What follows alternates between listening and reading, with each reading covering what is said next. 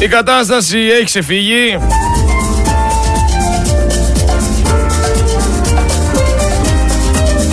Έχω δεχθεί πάρα πολλά μηνύματα από χθες, από ένστολους, από οικάδες, από στρατιωτικούς, από πυροσβέστες, από αστυνομικούς.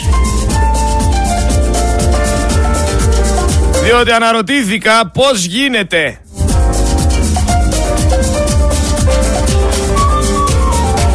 Πώς γίνεται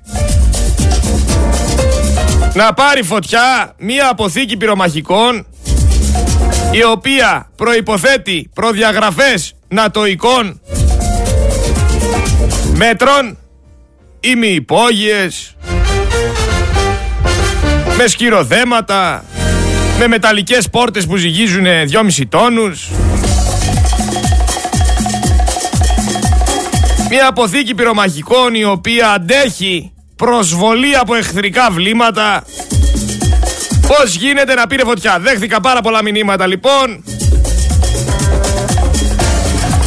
Ένα συγκεκριμένο μήνυμα λέει Ως ένστολος εδώ και 24 χρόνια και με ειδικότητα στην αποθήκευση πυρομαχικών βάζω λέει το χέρι μου στη φωτιά πως η αποθήκη πεύκων ήταν δολιοφθορά. Δεν υπάρχει περίπτωση, λέει, αποθήκη ιγλού να πάρει φωτιά αν κάποιος δεν ανοίξει την ατσαλένια είσοδό της.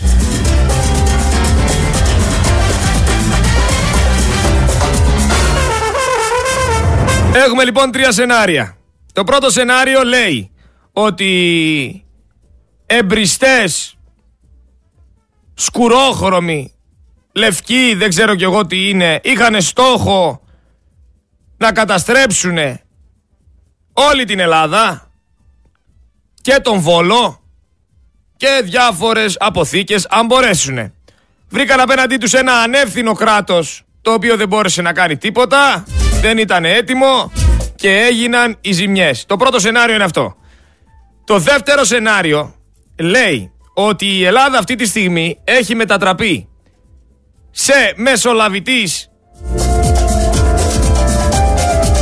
Όπλων και πυρομαχικών της Αμερικής. Στάλθηκαν πιθανότατα όπλα και πυρομαχικά στην Ουκρανία. Αφήσανε να γίνει εκεί το μπαμ ώστε να έχουν μια δικαιολογία απέναντι στη Ρωσία. Το τρίτο σενάριο είναι το σενάριο του ότι ένα πουλί ακούμπησε πάνω σε ένα τσιγάρο. Την ώρα που ένας παππούς έβαζε φωτιά κάποια κλαδιά αυτό είναι το σενάριο της Νέας Δημοκρατίας και πέταξε το πουλί σε σημείο ακούμπησε πάνω σε πεύκο πήρε το πεύκο φωτιά έσκασε η κουκουνάρα πήρε το χωράφι. Το χωράφι το μεταξύ δεν έχει πιο ψηλό φυτό από μαϊντανό και έφτασε μέσα από τον κάμπο στο στρατόπεδο. Στο οποίο στρατόπεδο το σενάριο της Νέας Δημοκρατίας τι λέει; Σκοπιές δεν υπάρχουν, πυροσβεστικά μέτρα δεν υπάρχουν, δεν ήταν κανένας εκεί, ήταν παρατημένες τα πυρομαχικά και βόμβες, ήταν παρατημένε και τα καύσιμα, ήταν παρατημένα μόνα τους εκεί πέρα. Ο σκοπός εκείνη τη στιγμή έτυχε, τι κάντε μια ρε παιδί μου, δεν φταίει ο κούλη. Έτυχε εκείνη τη στιγμή ο σκοπός να πάει τουαλέτα και δεν πρόλαβε να δει τη φωτιά. Πέρασε η φωτιά και έγινε το κακό. Το σενάριο της Νέας Δημοκρατίας δείχνει ότι φταίει ο Φαντάρος. Ο Φαντάρος που πήγε τουαλέτα. Είναι για να γελάς με αυτούς. Είναι για να γελάς και για να κλαις. Εν τω μεταξύ μου έχετε στείλει κάποιες εικόνες που φαίνεται ότι οι Πακιστανοί λέει γιορτάζουν και χαίρονται που έπεσε το Καναντέρ, γιορτάζουν και χαίρονται για όλες αυτές τις φωτιές, λένε ότι ο Αλάχ παίρνει εκδίκηση και τα αδέρφια τους γράφουν οι Πακιστανοί κερδίσαν απέναντι σε ένα Ισλαμοφοβικό κράτος και κάτι τέτοια. Βρε να παρετηθούν όλοι βρε! Από το διοικητή της πτέρυγας μάχης μέχρι τον Υπουργό Άμυνας. Να παρετηθούν όλοι! Είναι ανίκανοι! Είναι ανεύθυνοι! Είναι ακατάλληλοι! Δρόμο όλοι! Εκρήξεις να γίνονται, να τρέχει ο κόσμος να μπαίνει σε βάρκες να ζωθεί. Να πηγαίνουν δημοσιογράφοι να καλύψουν το ρεπορτάζ για να τους έρχονται από τις εκρήξεις.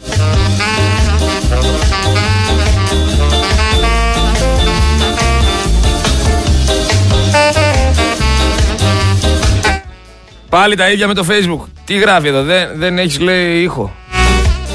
Έλα ρε Χριστέ και κύριε, θέλουν και καλά να μας διώξουν από το facebook από ό,τι φαίνεται. Όπως και να έχει, τέλος πάντων, άμα λειτουργήσει πείτε μου. Όπως και να έχει, τα σενάρια είναι τρία, είπαμε. Το σενάριο της Νέας Δημοκρατίας είναι ότι φταίει ο Φαντάρος. Το δεύτερο σενάριο,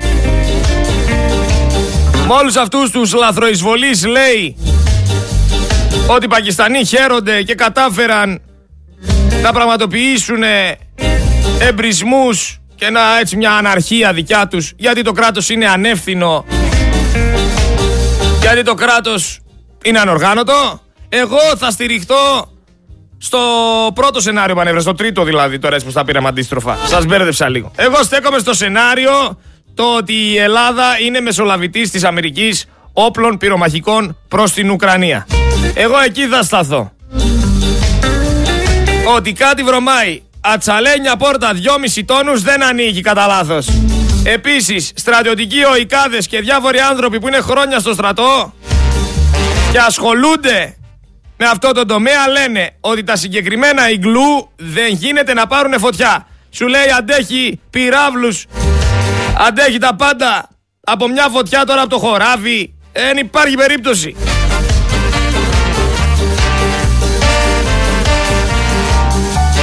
Για να ξέρουμε τι ακριβώς έχει συμβεί. Εγώ πιστεύω αυτό το σενάριο. Εσείς μπορείτε να πιστέψετε ό,τι θέλετε. Εσείς μπορείτε να πιστέψετε ότι έπεσε εξωγήινος και έκανε ό,τι έκανε.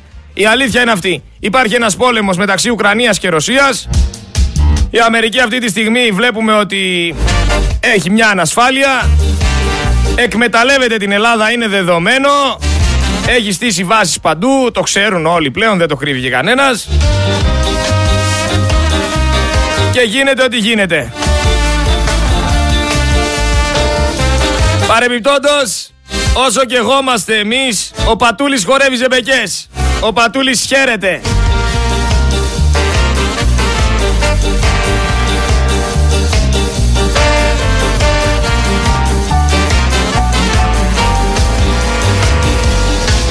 Αλλά μην ανησυχείτε, έχετε το 112. Θα σας πει να γεννώσετε την περιοχή, να αφήσετε τα σπίτια σας να καούνε, να ανατιναχθούνε, και κάποια στιγμή θα βγάλουν ένα κονδύλι για πυρόπληκτους. Θα σας βοηθήσουν να σας δώσουν δύο χιλιάρικα εκεί πέρα, να πάτε καμιά δέκα βράδια σε ένα ξενοδοχείο. Και μπορεί η κυβέρνηση να σας χαρίσει και καμιά κούτα. Να έχετε κάπου ρε παιδί μου να μείνετε έτσι όπως το πάνε. Πλέον στην Ελλάδα, όποιος έρχεται από το εξωτερικό πρέπει να ξέρει ότι εισέρχεται με δική του ευθύνη.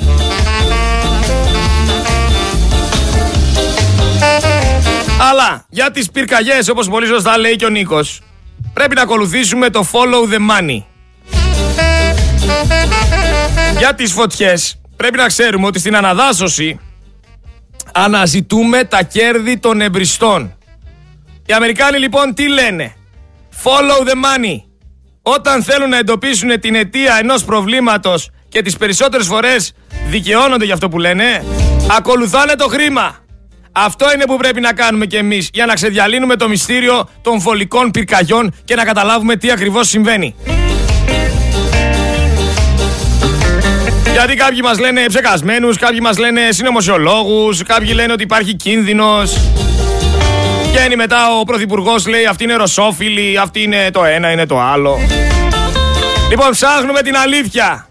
Αυτή τη φορά με τον αμερικάνικο τρόπο και την οδό των χρημάτων που στη συγκεκριμένη φάση αφορά την υπόθεση. Ας μας πούνε κάποιοι λοιπόν πραγματογνώμενες μηχανικοί πόσο κοστίζει να κατασταθεί ένα αιωλικό πάρκο σε μια κορυφογραμμή χωρίς να έχει προηγηθεί μια πυρκαγιά.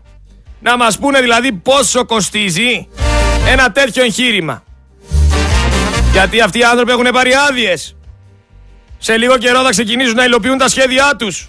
Ακόμα δηλαδή και αν θεωρήσουμε ότι κανένας από τους κατοίκους δεν θα αντισταθεί ώστε να προκαλέσει έξοδα καθυστερήσεων Θέλουμε να ξέρουμε πόσο κοστίζει αυτή η επένδυση ρε παιδάκι μου. Γιατί; Γιατί αυτά τα βαριά φορτηγά με τις ογκώδη ανεμογεννήτριες και τον ογκώδη εξοπλισμό θέλουν έξοδα για να πάνε εκεί πέρα πάνω σε μέρη που δεν υπάρχει πρόσβαση. Πόσο θα τους κοστίσει αυτή η τεράστια προεργασία για να μπορέσουν να μεταφέρουν τη σαβούρα αυτήν στα δάση μας και στην κορυφή των βουνών; Και πόσο θα κοστίσει στους ίδιους; Αν δεν υπάρχει δάσος. Γιατί οι ίδιοι επενδυτές είναι που θα πληρώσουν σε αυτή την περίπτωση.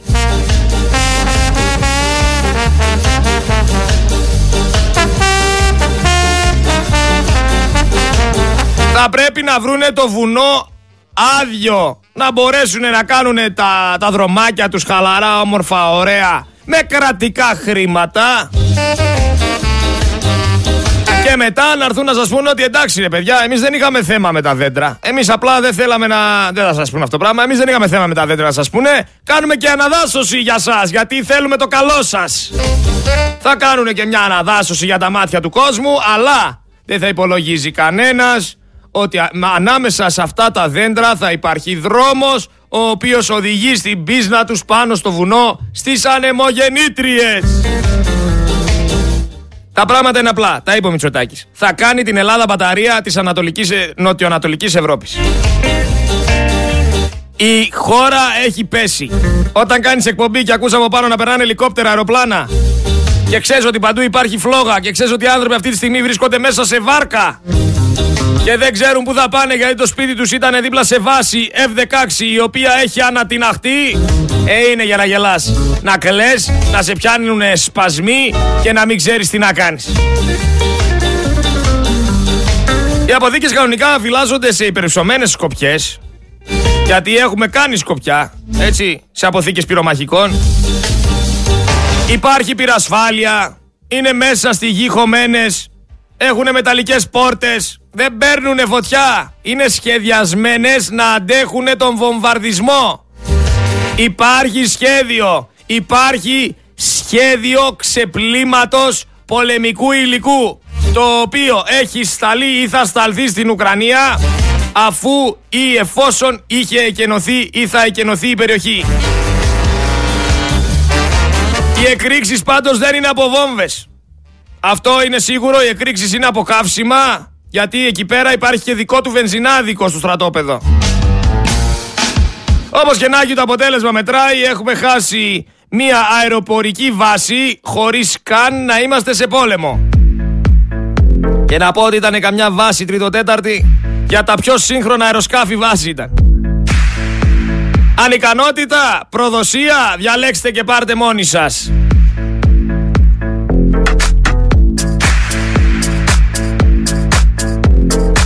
Διαλέχτε και πάρτε. Το επιτελικό μπάχαλο είναι εδώ. Να βλέπεις μέσα στην ίδια σου τη χώρα να φεύγουν ελικόπτερα και αεροσκάφη από μια βάση γιατί, γιατί πήρε φωτιά και ανατινάχθηκε. Δεν χρειαζόμαστε καν εξωτερικό εχθρό από ό,τι καταλαβαίνετε για να τειναχθούμε. Ανατιναζόμαστε και μόνοι μας. Αλλά θέλω να μου εξηγήσει κάποιος. Εκεί πέρα έξω, γιατί έχετε όλη την άποψή σας και καλά κάνετε, δημοκρατία θα έπρεπε να έχουμε και να μπορεί ο καθένας να λέει αυτό που σκέφτεται πάντα με βάση. Πάντα με στοιχεία, χωρίς θεωρίες. Ας μου εξηγήσει κάποιος λοιπόν πώς είναι δυνατόν να πάρει φωτιά μια αποθήκη πυρομαχικών συγκεκριμένων ατοικών προδιαγραφών. Μπορεί να μου εξηγήσει κάποιος γιατί εγώ ψάχνω την απάντηση και δεν τη βρίσκω. Τη δική μου θεωρία σας την είπα, η οποία έχει στοιχεία. Το ότι έχουμε γίνει πιόνι της Αμερικής είναι δεδομένο, μπορείτε να το καταλάβετε μέσα σε λίγα λεπτά, αν κάτσετε να αναλύσετε που έχουν στηθεί βάσεις, τι ακριβώς συμβαίνει, γιατί για ποιο λόγο στείλαμε πρώτη τα όπλα στην Ουκρανία. Δεν χρειάζεται να το αναλύσουμε περισσότερο, είναι δεδομένα αυτά.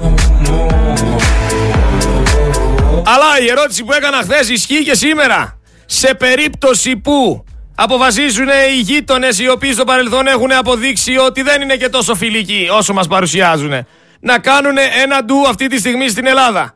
Την ώρα που έχουμε μέσα εδώ πέρα Δύο εκατομμύρια και περισσότερους ανθρώπους οι οποίοι δεν έχουν καν χαρτιά και είναι φιλότουρκοι. Την ώρα που έχουμε παντού φωτιές. Την ώρα που κανένας στρατιωτικός δεν βγαίνει να μιλήσει γιατί τους έχουν κρατημένους από παντού. Την ώρα που αυτό το κράτος έχει αποδείξει ότι είναι ανίκανο και ανοργάνωτο. Τι θα κάνουμε φίλοι μου; Είμαστε μόνοι μας απέναντι σε όλη αυτή την κατάσταση. Τι θα κάνουμε;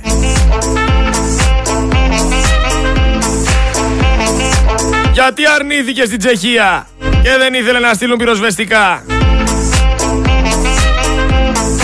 Γιατί δεν ζήτησε από τη Ρωσία βοήθεια; Ξέρετε μετά από όλες αυτές τις φωτιές στην αεροπορική βάση, στο Βόλο, στη Ρόδο, στην Κέρκυρα και μετά από όλη αυτή την ανάσταση με τα πυρομαχικά ήμουνα στο τσάκ να πιστέψω ότι το κράτος δεν λειτουργεί πλέον. Αλλά έμαθα ότι χθες έστειλαν τα μάτια έξωση σε μόνο γοναγή οικογένεια στα Πατήσια για 880 ευρώ κοινόχρηστα. Και λέω ρε παιδιά εντάξει, το κράτος λειτουργεί. Μαζί με τα ΜΑΤ, ακούστε το καλύτερο, εδώ είμαστε. Μαζί με τα ΜΑΤ για την έξωση πήγε και πυροσβεστικό όχημα. Και πυροσβεστικό όχημα εκεί πέρα. Για να μην το βάλεις φωτιά το σπίτι και χαλαστούν οι σπράκτορες. Δεν έχουμε πυροσβεστικά να σβήσουν τις φωτιές γιατί έρχονται από το εξωτερικό άνθρωποι και βοηθάνε και στέλνουμε πυροσβεστικά για εξώσεις. Αυτή είναι η Ελλάδα. Το κράτος λειτουργεί μια χαρά. Ο λαός κοιμάται όρθιος. Είμαστε μια χώρα ζωντανών νεκρών. Αλλά αγόρασαν μαχητικά αεροσκάφη. Αντί για πυροσβεστικά. Άντε, πλες ότι πρέπει να υπάρχει εθνική άμυνα, αν και ο Αμερικάνος από ό,τι φαίνεται παίζει μπάλα και με τους δυο, και με την Τουρκία και με την Ελλάδα. Στην προκειμένη φάση ενισχύει περισσότερο την Τουρκία και μένεις εσύ σύξυλος. Πέρσι έδωσες 1,5 δις για πυροσβεστικά μέτρα, αλλά πυροσβεστικά αεροπλάνα δεν έχεις. Και στην ουσία δώσαμε λεφτά για μαχητικά αεροσκάφη αντί για πυροσβεστικά.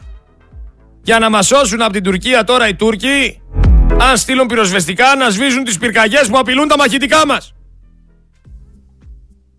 Αν αυτό δεν είναι παράνοια, τι είναι; Πείτε μου τι είναι. Εν τω μεταξύ στη, στην έξωση αστυνομία, ΜΑΤ, πυροσβεστικά οχήματα με πυροσβέστες με αλυσοπρίωνα, εισαγγελέας, όλος ο κρατικός μηχανισμός επιποδός για να γίνει έξωση σε διαμέρισμα που πληστηριάζεται στην οδό Πολύλα στα Άνω Πατήσια. Όλοι εκεί μαζί, την ώρα αυτή που καίγεται η χώρα, επιλέγουν αυτοί να πάνε να πάρουν το σπίτι. Είναι η γνωστή περίπτωση αυτή που σας είπα με το χρέος των 881 ευρώ σε κοινόχρηστα. Αγόρασε κάποιος το διαμέρισμα σε πληστηριασμό μετά από διαδικασία που κίνησε ο διαχειριστής με άλλους πέντε ιδιοκτήτες της πολυκατοικίας και κόβουνε την πόρτα ρε. Είναι μέσα η οικογένεια και κόβουνε την πόρτα να μπουν να τους βγάλουν έξω.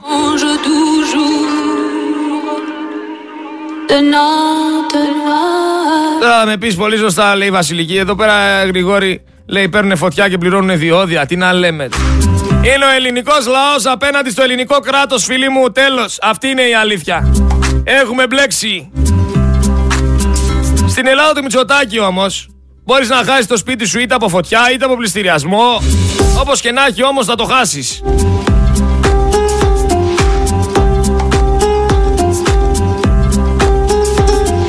Αλλά οι νοδημοκράτες συνεχίζουν να παρπαρίζουν σαν αρσενικά τζιτζίκια ότι πρέπει να είμαστε ικανοποιημένοι και εθνικά περήφανοι για όλα αυτά που γίνονται. Γιατί λέει η Ελλάδα διαθέτει πυρομαχικά. Είναι θωρακισμένη.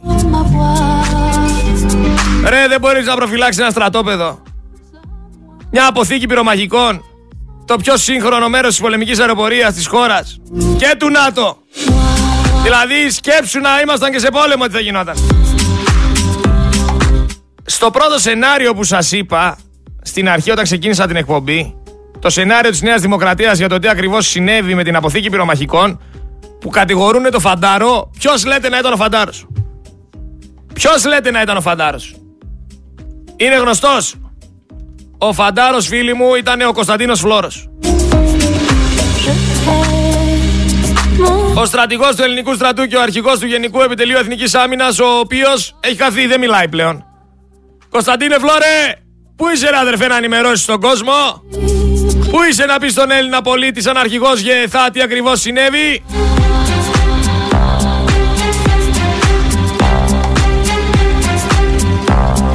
Θα μας πεις που είσαι. Σε ψάχνουμε. Πάνε και οι πουλάδες, πάνε και τα εθνόσημα. Πάνε και τα αστέρια. Όλα πάνε και τα σχολεία και όλα και ο Μπερές, όλα και το τι να σε πω. Και τι να σε πω, έχεις και πράσινο Μπερέ. Όλα έτσι πως τα φοράς. Τσάμπα τα φοράς. Πάρτα, κρέμα σέτα στον καλόγερο, στολί και μπερέ. Να έχεις να τα καμαρώνεις. Φόρα μια βερμούδα, φόρα ένα πουκαμισάκι. Βάλε και το γυαλί ηλίου σου. Και πάνε στη βίλα βούτα στην πισίνα ρε αδερφέ. Πάνε στη βίλα βούτα στην πισίνα και άσε μας ήσυχους τώρα που καίγεται ο κόσμος, γίνεται χαμός και κανένας από το στρατό δεν παίρνει θέση να ενημερώσει τον κόσμο. Πού είστε, ένα μήνα φωνάζω, κανένας δεν ενοχλήθηκε.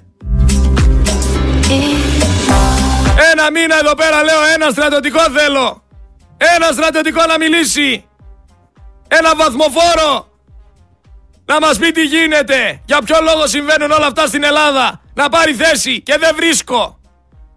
Δεν θέλει κανένας να βγει με το όνομά του μπροστά. Φοβάται μη χάσει την καρέκλα. Η καρέκλα πάνω από την πατρίδα στο στρατό λοιπόν ισχύει.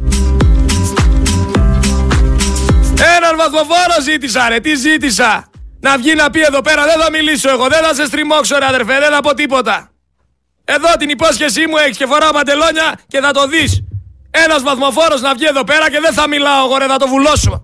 Θα κάτσω εδώ στη γωνία με κλειστό μικρόφωνο. Να έρθεις να κάτσεις απέναντι να πεις στον κόσμο τι συμβαίνει. Δεν εμφανίζεστε μόνο στα κανάλια που ξέρετε ήδη τις ερωτήσεις που ξέρετε ότι κανένας δεν θα σας πει τίποτα. Στο λέω εγώ, δεν θα σε πω κι εγώ τίποτα. Έλα εδώ να ακούσουμε τη φωνούλα σου, έχουμε ξεχάσει τη φωνούλα σου, Φλόρε.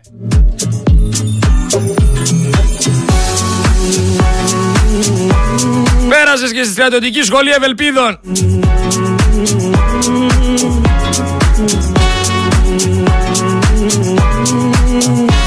Απαράδεκτη είστε. Απαράδεκτη.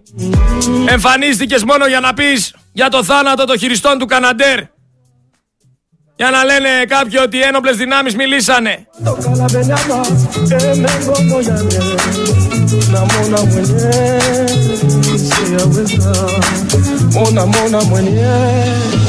Οι σκέψεις μας έγραψε κιόλας είναι στους οικείους τους. Δεν υπάρχουν λόγια. Λόγια δεν υπάρχουν για εσένα. Που δεν παίρνεις θέση, που δεν λες τίποτα. Τσιράκι, έτσι Ιράκι.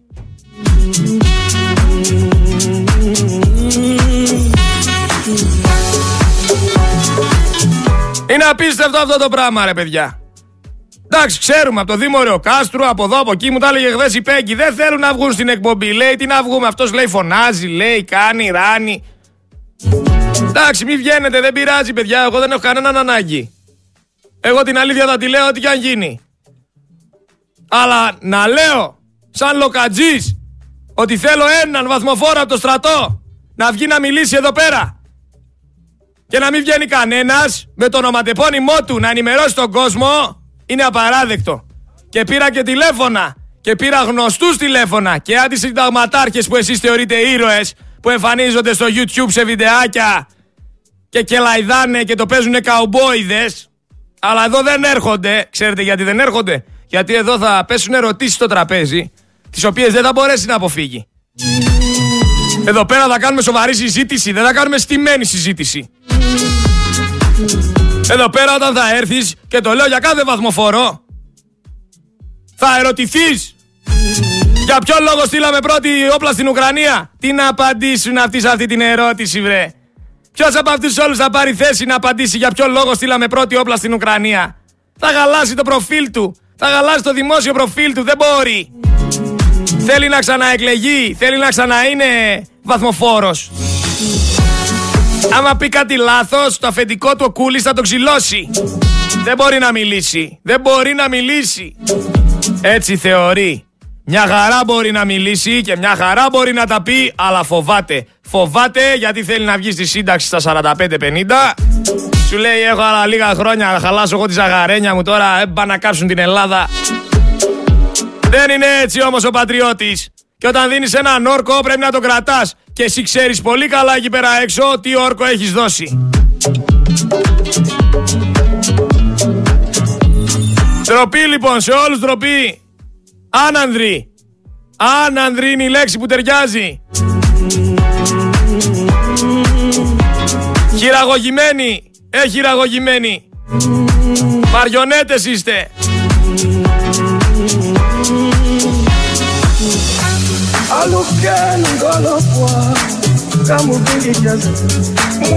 Εισαγγελέας δεν το ρωτάμε, παιδιά, δεν υπάρχει. Εντάξει, πλέον το είναι δεδομένο. Χαιρετίσματα στη Βαλεντίνα. Ρε, αν ένας φαντάρος χάσει δέσμη σφαιρών, πάει φυλακή. Αυτόματα. Αν αποθηκάριο στρατού χάσει πολυβόλα, πάει στρατοδικείο. Αν ο Γεθά, ο αρχηγός, χάσει μια ολόκληρη αποθήκη, ο πολιτικός προϊστάμενος κανονικά τον αποστρατεύει. Και ο ίδιος ο Υπουργός Άμυνας παρετείται. Αλλά στην Ελλάδα λείπει η τσίπα. Λείπει η τιμή. Λείπει το παντελόνι. Για να μην πω τι άλλο λείπει μέσα από το παντελόνι. Αρπάζετε εκεί 1,5, 2, 3, 4, 5, 10 χιλιάρικα και έχετε ξεπουλήσει την κοινωνία, έχετε ξεπουλήσει τις αξίες, έχετε ξεπουλήσει τα πάντα. Την ιστορία, ό,τι θες. Όλα τα ξεπουλάτε για λίγα χρήματα, βρε φιλάργυροι. Εδώ φιλίες πουλάτε, δεν θα πουλήσετε τον εαυτό σας. Θα έπρεπε να απαγορεύετε να φοράτε το εθνόσημο. Παρεμπιπτόντως, συγχαρητήρια να πούμε σε όλα τα παιδιά και καλή φίτηση που πέρασαν στα δημόσια πανεπιστήμια. Όσο για τα παιδιά που δεν πέρασαν, ας μην απογοητεύονται. Να θυμίσουμε ότι ο Μητσοτάκης και η Κεραμαίο δεν έχουν περάσει ούτε απ' έξω σε πανεπιστήμιο. Και βλέπετε, πρωθυπουργοί και υπουργοί παιδείας είναι. Μην αγχώνεστε, θα βρείτε το δρόμο σας. Η ζωή περνάει γρήγορα, αλλά είναι μεγάλη. Ποιος θα πίστευε ότι σχεδόν ένα μήνα μετά τις εκλογές θα βλέπαμε να περνά σε αεροπορική βάση φλόγα και να σηκώνονται F-16 να φύγουν για να μην καούνε από τα πυρομαχικά που σκάνε. Ποιος το πίστευε ότι θα ζήσουμε τέτοιο έργο; Είναι σοκαριστικό. Είναι λες και η φύση εκδικείται έναν λαό που απέδειξε ότι δεν αγαπάει την πατρίδα του. Με 800 ευρώ χρέος σου λέω τον άλλον τον παίρνουν το σπίτι. Και υπάρχει υπουργός στον οποίο βρέθηκαν 600.000 ευρώ αδιευκρίνιστα στους λογαριασμούς του και δεν τον έχει ακουμπήσει κανένας. ΣΔΟΕ πουθενά, Υπουργός Οικονομικών ο Χατζηδάκης που δεν έχει ούτε ένα ένσημο, που δεν έχει δουλέψει ποτέ στη ζωή του. Άμα τον πιάσει τα χεράκια του, ούτε κάλο δεν έχει. Βουτυρομπεμπές. Γυναικεία χέρια έχει.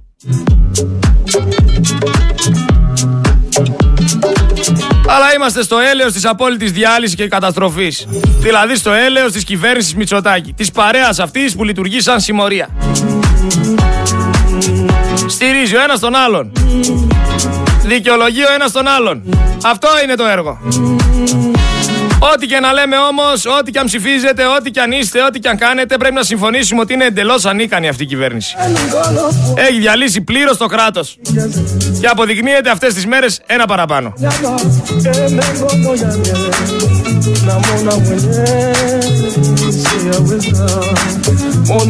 Ρε έχουν γκρεμιστεί εκεί πέρα σπίτια από εκρήξεις. Εκρήξεις από την βάση αυτή την αποθήκη της πολεμικής αεροπορίας στην Αγχίαλο.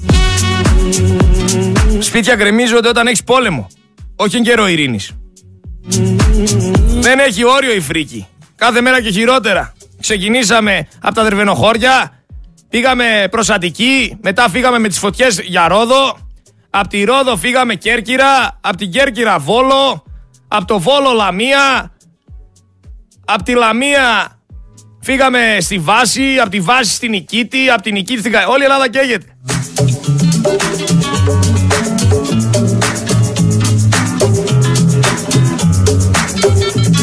Ο κόσμος φεύγει με βάρκες, ρε. Είναι ανεξέλεγκτη η κατάσταση. Εκενώστε τη χώρα, λέει.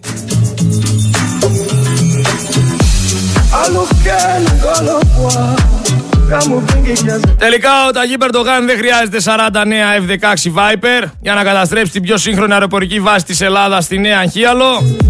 Το μόνο που χρειάστηκε είναι ένας Μητσοτάκης.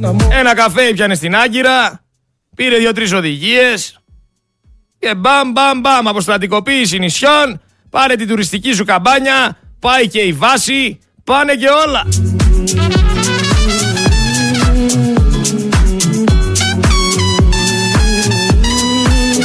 Φυγαδέψαν F-16 χωρίς να υπάρχει πόλεμος ρε. Έχω όμως φωτογραφικό υλικό και ευχαριστώ όλους εσάς οι οποίοι στηρίζετε έτσι ενεργά και στέλνετε τις καταγγελίες σας. Όσο και αν φανεί απίστευτο, επαναλαμβάνω, στην οδό Πολυλά, στα Πατήσια, όπου επιχειρείται η έξωση, υπάρχει φωτογραφία από πυροσβεστικό όχημα το οποίο έχει δώσει το παρόν. Ο κόσμος καίγεται, δεν έχει πυροσβεστικά μέσα και ένα πυροσβεστικό όχημα με πυροσβέστες πάει να πάρει σπίτι. Απίστευτο και δυστοπικό. Αυτή είναι η κανονικότητα της Νέας Δημοκρατίας που περιμένατε. Ήρθε. Θα κάψουν και τη θάλασσα αυτή. Δεν είναι ικανοί να προστατέψουν ούτε ένα αεροδρόμιο ρε. Πώς το καλό πήρε φωτιά στον κάμπο ρε παιδιά. Στον κάμπο, από τον κάμπο πήρε φωτιά. Να πω ότι είχε δέντρα εκεί, άντε ήταν ανεξέλεγκτη κατάσταση και εγώ τα δέντρα, είχε αέρα, έγινε χαμός. Στον κάμπο η φωτιά τι κάνει; Σαν μια γραμμή είναι που καίει σιγά σιγά τα ξερά χόρτα και οδηγείται προς τα κάπου. Δηλαδή ένα τρακτέρ, μια μπουλντόζα δεν υπήρξε εκεί να πάει να τραβήξει μια γραμμή με χώμα να μην φτάσει στην αποθήκη. Μόνη της πήγαινε η φωτιά, χωρίς συνοδεία. Μου θέλετε και F-35. Εδώ δεν είστε ικανοί να προστατεύσετε τα F-16, βρε.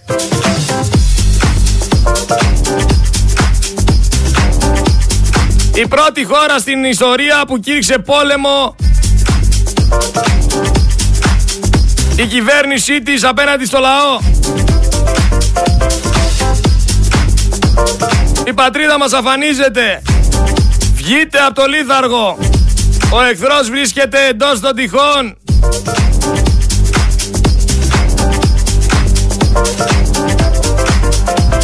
Είχε βγει ο Άδωνης και είχε πει ότι είναι υπέρ των πυρηνικών όπλων στην Ελλάδα. Δεν ξέρω αν το θυμάστε.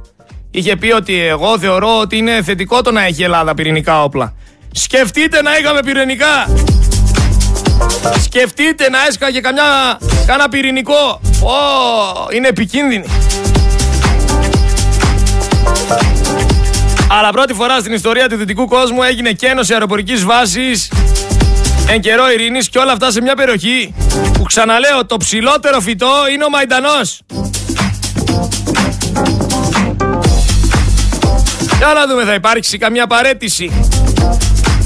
Να πούμε ότι Κάικο Καιρός και ο Αγροτικός Συνεταιρισμός Νέο Αγχίαλου, Δήμητρα ήταν το όνομά του.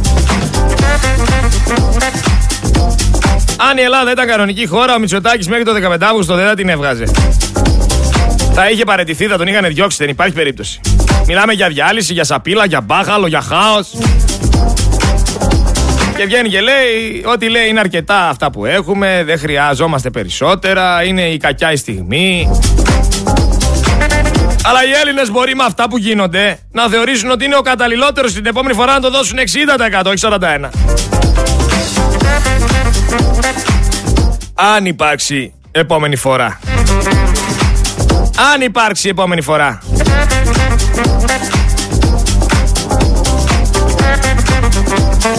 Λοιπόν, πάμε σε μια είδηση τώρα πάρα πολύ σοβαρή, την οποία πρέπει να ακούσετε, πρέπει να συγκεντρωθείτε για να καταλάβετε τι ακριβώς λέει ο Πούτιν.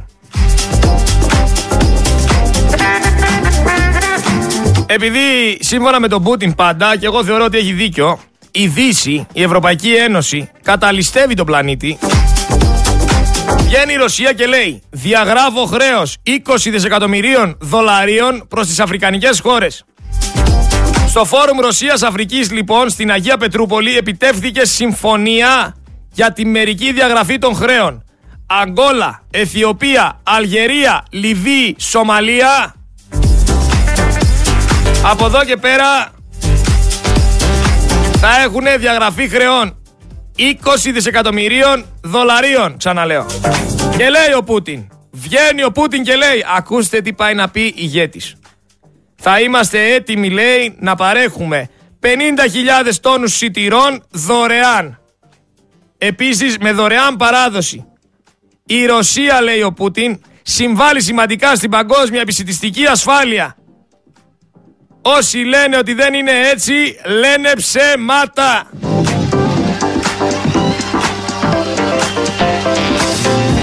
Έχουμε λοιπόν δύο πλευρές.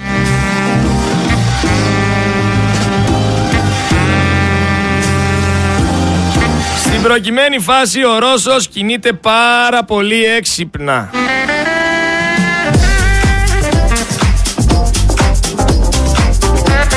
Έξυπνη κίνηση. Επίσης τα χωριά, ήθελα να σας πω πριν το ξέχασα, τα χωριά, θυμάστε ποιοι τα βάζανε φωτιά όταν τα εκένωναν; Οι Γερμανοί. Σας λέει κάτι αυτό; Σας θυμίζει κάτι; Αλλά όσο πιστεύεις στον κούλι που σου έλεγε ότι φέτος είμαστε πιο έτοιμοι από ποτέ για τη μετώπιση των πυρκαγιών, κλάφτα γαράλαμπε. Λοιπόν, εν τω μεταξύ, έχουμε κάποιους πονηρούλιδες που έχουν κάνει κάποια site και γράφουν ό,τι θέλουν. Τι κάνουνε, μετράνε τη γη σε εκτάρια για να φανεί μικρότερο το νούμερο. Και γράφουνε. Μαύρο ρεκόρ στην Ελλάδα. Έχουν καεί διπλάσιες εκτάσεις σε σχέση με πέρσι. Συνολικά έχουν καεί περίπου 40.000 εκτάρια. Έκταση σχεδόν διπλάσια το 2022 και τριπλάσια το 2020. 40.000 εκτάρια γράφουνε.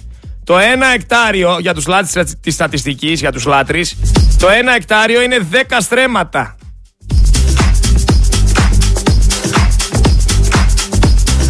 Καταλαβαίνετε γιατί αριθμό μιλάμε.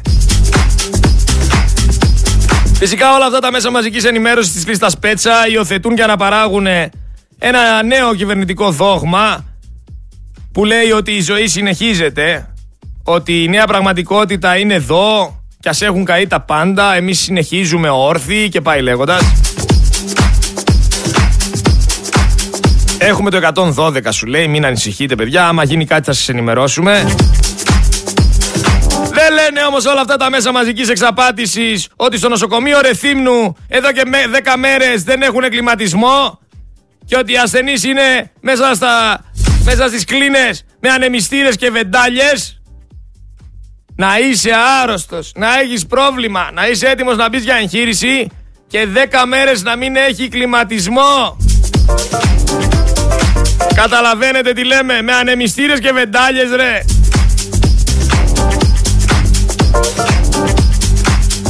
Μην ξεχνάτε το σύνδημα που παίζουμε. Μην ξεχνάτε τι έχουν κάνει όλοι αυτοί. Μην ξεχνάτε την Κύπρο. Μην ξεχνάτε τη, τη Μικρά Ασία. Μην ξεχνάτε τον Πόντο. Μην ξεχνάτε ποιοι είναι. Όποιος σου την κάνει θα σου την ξανακάνει. Καίγονται δάση, καίγονται ζώα, καίγονται σπίτια. Γίνονται εκρήξεις πυρομαχικών.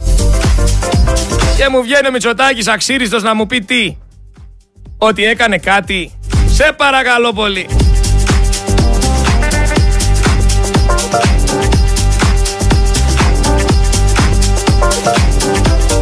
Λοιπόν, άκουγα χθες ένα ηχητικό στο οποίο μιλάει μια δημοσιογράφος και εκείνη την ώρα γίνεται μια έκρηξη. Κάτσε λίγο να το βρω, να ακούσετε λίγο πώς αντιδράει, τι έπαθε.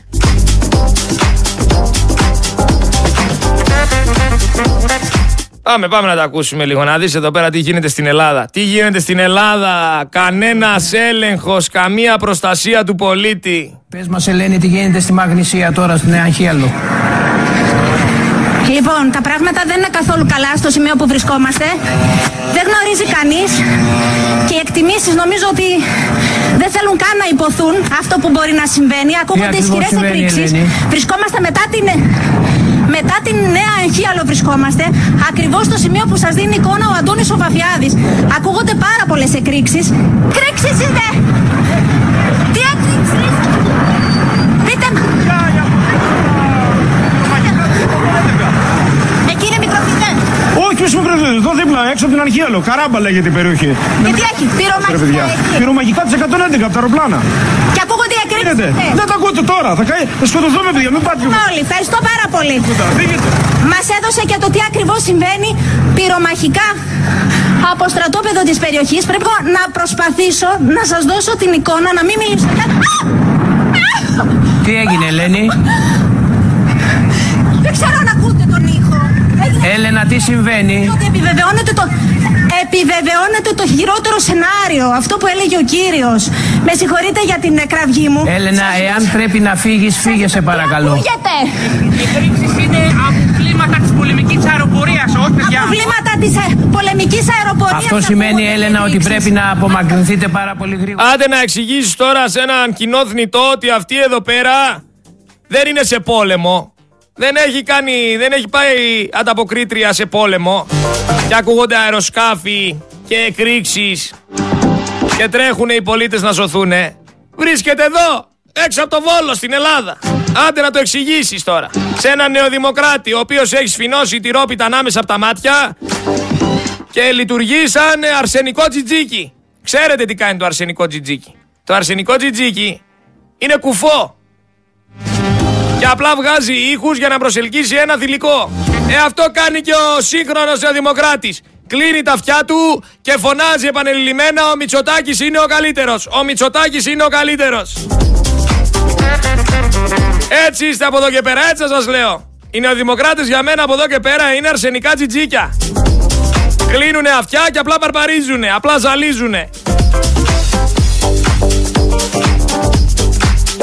Λοιπόν, 10 μέρες ρε, 10 μέρες υπάρχουν φωτιές. Μια κατάρρευση χωρίς προηγούμενο. Ποιος ευθύνεται για αυτή την κατάσταση, ήρεμα ρωτάω.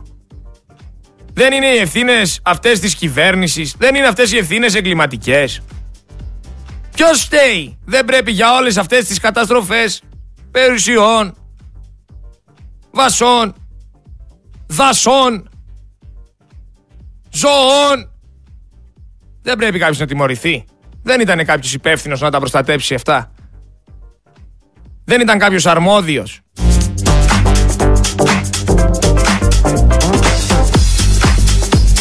Βλέπεις ρε παιδί μου μέσα στις βάρκες κόσμο με τα μωρά να μπαίνει.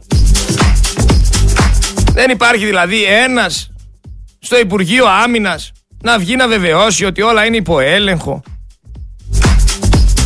Δεν υπάρχει ένας άνθρωπος από το στρατό να μας πει ρε παιδιά μην ανησυχείτε έγινε αυτό που έγινε τελείωσε. Μόνο τον Ερντογάν ακούμε ο οποίος μιλάει για αποστρατικοποίηση νησιών ο οποίος ε, έχει διαδίδει παντού σε όλο τον κόσμο ότι το Αιγαίο είναι τουρκικό. Ακούμε τον Ερντογάν και τους φίλους του εκεί την παρέα του να λένε ότι βράδυ θα έρθουν να μας κάνουνε και να μας ράνουνε. Δεν ακούμε κάτι άλλο. Α, θυμάμαι το Μητσοτάκι, κάτσε να το βρω. Ε, αχ, πώς το είχε πει; Τουρκία, γιοκ. Τι είχε πει, μωρέ, κάτι είχε πει. Όχι τα ταϊλίκια στην Ελλάδα είχε πει. Να το το βρήκα, βρήκα να γελάσουμε όλοι μαζί. Κάτσε, κάτσε, κάτσε. Έλα ρε, αυτό είναι το μεγάλο τώρα, όλη την ομιλία, ε, μεγάλος. Έλα, εδώ είμαστε, εδώ είμαστε, απολαύστε τον ηγέτη σας. Για το προκλητικό κρεσέντο της Τουρκίας, ένα θα πω. Η απάντησή μας είναι η επιφυλακή μας. Η ενίσχυση των ενόπλων μας δυνάμεων. Η ακμαία οικονομία μας. Οι διεθνείς συμμαχίες μας. Αλλά και η προσήλωσή μας στο διεθνές δίκαιο. Κυρίως όμως η ενότητα του λαού μας. Ας σταματήσουν λοιπόν οι γείτονες τα ανιστόρυτα πυροτεχνήματα προς εσωτερική κατανάλωση. Ούτε μας φοβίζουν, ούτε μας τοούν. Άλλωστε στις απειλές που εκτοξεύει η άλλη πλευρά του Αιγαίου απαντά μία ελληνική λέξη που συμπυκνώνει τη δύναμη του έθνους μας. Όχι κύριε Ερντογάν.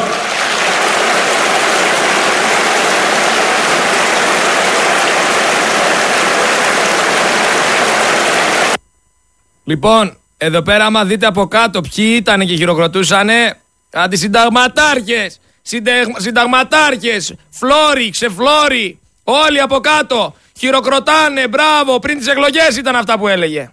Όλοι, μπράβο, συγχαρητήρια.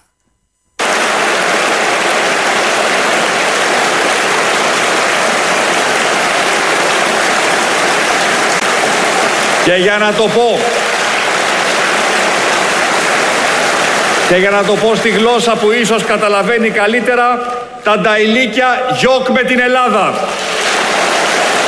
Αυτός τώρα είναι πρωθυπουργός. Και μετά πήγε έδωσε αποστρατικοποίηση.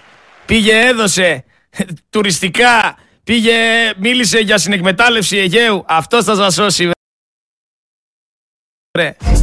Ρε, εγώ τόσα χρόνια εδώ πέρα τους βρίζω κάθε μέρα με όλα αυτά που κάνουνε, αλλά για τόσο μακάκες δεν τους είχα. Σας το λέω εγώ, για τόσο μακάκες δεν τους είχα. Από κάτω οι παλαμάκιδες όλοι του μεροκάματου, όλοι βολεμένοι σε μια θέση να τους ταΐζει ο ελληνικός λαός, σαν τις βδέλες, όλες οι βδέλες σε μια αίθουσα και ανέβηκε ο αρχηγός των βδελών να μιλήσει. Ε, δεν θα, δεν θα χειροκροτήσουνε. Δεν θα πούνε μπράβο, αφού όλοι μαζί τα τρώνε βρε. Τα δικά μας λεφτά αυτοί όλοι μαζί τα τρώνε. Ξυπνήστε, χαϊβάνια, ε χαϊβάνια. Λάχανα ραντισμένα. Σας έχουνε αποβλακώσει, δεν ξέρετε τι σας γίνεται. Πάλι καλά δεν έχουμε πυρηνικά. Ό,τι πρόβλημα υπάρχει το λύνουνε με προσλήψεις στην αστυνομία. Μην είστε τοξικοί. Τα ακούσανε όλα τα φτάκια μας. Υπήρχαν εκεί πέρα στη βάση 65 αεροσκάφη, αλλά δεν υπήρχαν 65 πιλότοι για να τα απομακρύνουνε. Ε, και τότε τι τα θέλαμε τα 65 αεροσκάφη, αν δεν έχουμε πιλότους. Δεν είχαν πυρόσβεση. Δεν έχουν πυρόσβεση σε στρατόπεδο με F-16 και πυρομαχικά. Δηλαδή τι έγινε, τους ξέφυγε η φωτιά στον κάμπο, στον κάμπο, στο ίσιωμα και ανατιναχθήκαμε. Έλα ρε φίλε, ποιος θα πιστεύει αυτά τα πράγματα; Όλοι οι αναρχικοί εσείς εκεί πέρα έξω, οι οποίοι το παίζετε επαναστάτες, οι οποίοι φτιάχνετε εκεί μολότοφ και πάτε και πετάτε, τι να του πείτε του κούλι βρε. Τι να του πείτε βρε, βόμβες σκάει μες στο Βόλο. Χαιρετίσματα στο κουμπάρο, πού σε ρε κουμπάρε; Γεια σου ρε κουμπάρε.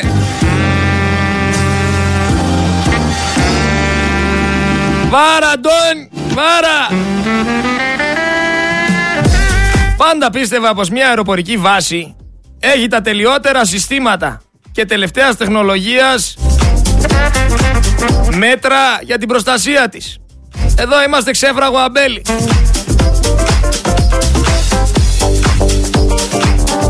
Τι να πω, θα περιμένουμε κάνα κούλι σπάς. Α, είπαμε. Ο Πατούλης την ώρα που η Ελλάδα καίγεται χορεύει ζεμπέκικα. Ο Άρχοντας, ο οποίος έκανε πρωτοχρονιά με το Μίχο τον παιδοβιαστή και τον έχουνε φωτογραφίες και έλεγε δεν τον ξέρω τον κύριο. Κατά λάθος βρέθηκα σπίτι του. Κατά λάθος αυτός ο κύριος με ένα μικρό σούπερ μάρκετ έπαιρνε από την κυβέρνηση παραγγελίες και έφευγαν τόνοι με προϊόντα. Κατά λάθος όλα ρε παιδί μου. Τι γίνεται, τι συμπτώσεις είναι αυτές Ραντόνι.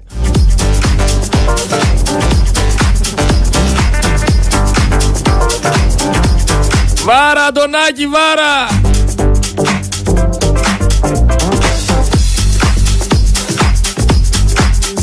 Τι να λέμε, έχουμε μπλέξει με λαμόγια, έχουμε μπλέξει με απαταιώνες, έχουμε μπλέξει με κλέφτες. Δουλεύουμε εμείς νύχτα μέρα, φορολογούμαστε. Τρέχουμε γιατί, για να χορεύει ο Πατούλης ζεμπέκικα και να δίνει στους φίλους του δουλειές και να βολεύει στις υπηρεσίες, την οικογένεια και την παρέα του. Ο Χίψη Πατούλης, γιατί δεν είναι ένας Πατούλης. Ο Πατούλης είναι έτσι, σαν παράδειγμα τον πήρα. Η Ελλάδα είναι γεμάτη πατούλιδες. Η Ελλάδα έχει πρόεδρους, αντιπρόεδρους, δήμαρχους, αντιδήμαρχους, έχει 62 υπουργούς, έχει υφυπουργούς, έχει βουλευτές, έχει μετακλητούς, έχει αστυνομικούς, έχει, έχει λαό που τρώει ψωμάκι από μας. δημόσιους υπαλλήλους, υπάλληλους, τεχνικές υπηρεσίες σε κάθε δήμο, ιστορίες. Οι δικηγόροι από εμάς τρώνε, οι δικαστές από εμάς τρώνε και ο στρατός από εμάς τρώει. Ο λαός δουλεύει και ταΐζει. Ταΐζει κόσμο ο οποίος δεν χρησιμεύει πουθενά. Και όταν λέω πουθενά, πουθενά. Είναι στο χέρι μετρημένοι όσοι πραγματικά δουλεύουν και αυτό που κάνουν έχει ένα νόημα στην Ελλάδα. Από τους 10 να είναι οι 4 αυτοί που δουλεύουν και πιάνει τόπο η δουλειά τους. Οι άλλοι 6 πληρώνονται και δεν κάνουν τίποτα. Φυσικά αυτοί οι 4 θα αντιδράσουν σε αυτά που λέω και θα πούνε τι λες ρε αδερφέ; Εγώ δουλεύω και κάνω δουλειά και καλά κάνεις αδερφέ δεν είπαμε. Υπάρχουν κάποιοι που κάνουν δουλειά. Οι υπόλοιποι όμως είναι άστο. Και δεν φτάνει που είναι άστο και τα, και τα ξύνουν όλη μέρα. Έχουν και ύφος. Δηλαδή, αν πας να του πεις αδερφέ, κάνε λίγο πιο γρήγορα γιατί βιάζομαι να γίνει μεταβίβαση ή γιατί μια, βιάζομαι να γίνει κάτι. Θα σου πουλήσει και τα ηλίκι. Θα κάνει και κατάχρηση της εξουσίας του και θα σου πει. Έλα την άλλη εβδομάδα, βάλε ραντεβού, θα το παίξεις και μάγκας. Φυσικά, όπως λέει και ο Μάικ Τάισον, ξέρετε τι λέει ο Μάικ Τάισον. Όλοι έχουν ένα σχέδιο μέχρι να φάνε την πρώτη μπουνιά. Μετά τους φεύγουν όλα. Τα ξεχνάνε όλα μετά. Όλο λοιπόν το πλάνο σας και όλη η θεωρία σας και όλο το ύφος και όλη η μαγιά είναι όπως λέει ο Τάισον. Μέχρι να φάτε την πρώτη μπουνιά. Μέχρι να φάτε την πρώτη σφαλιάρα. Και μεταφορικά και κυριολεκτικά.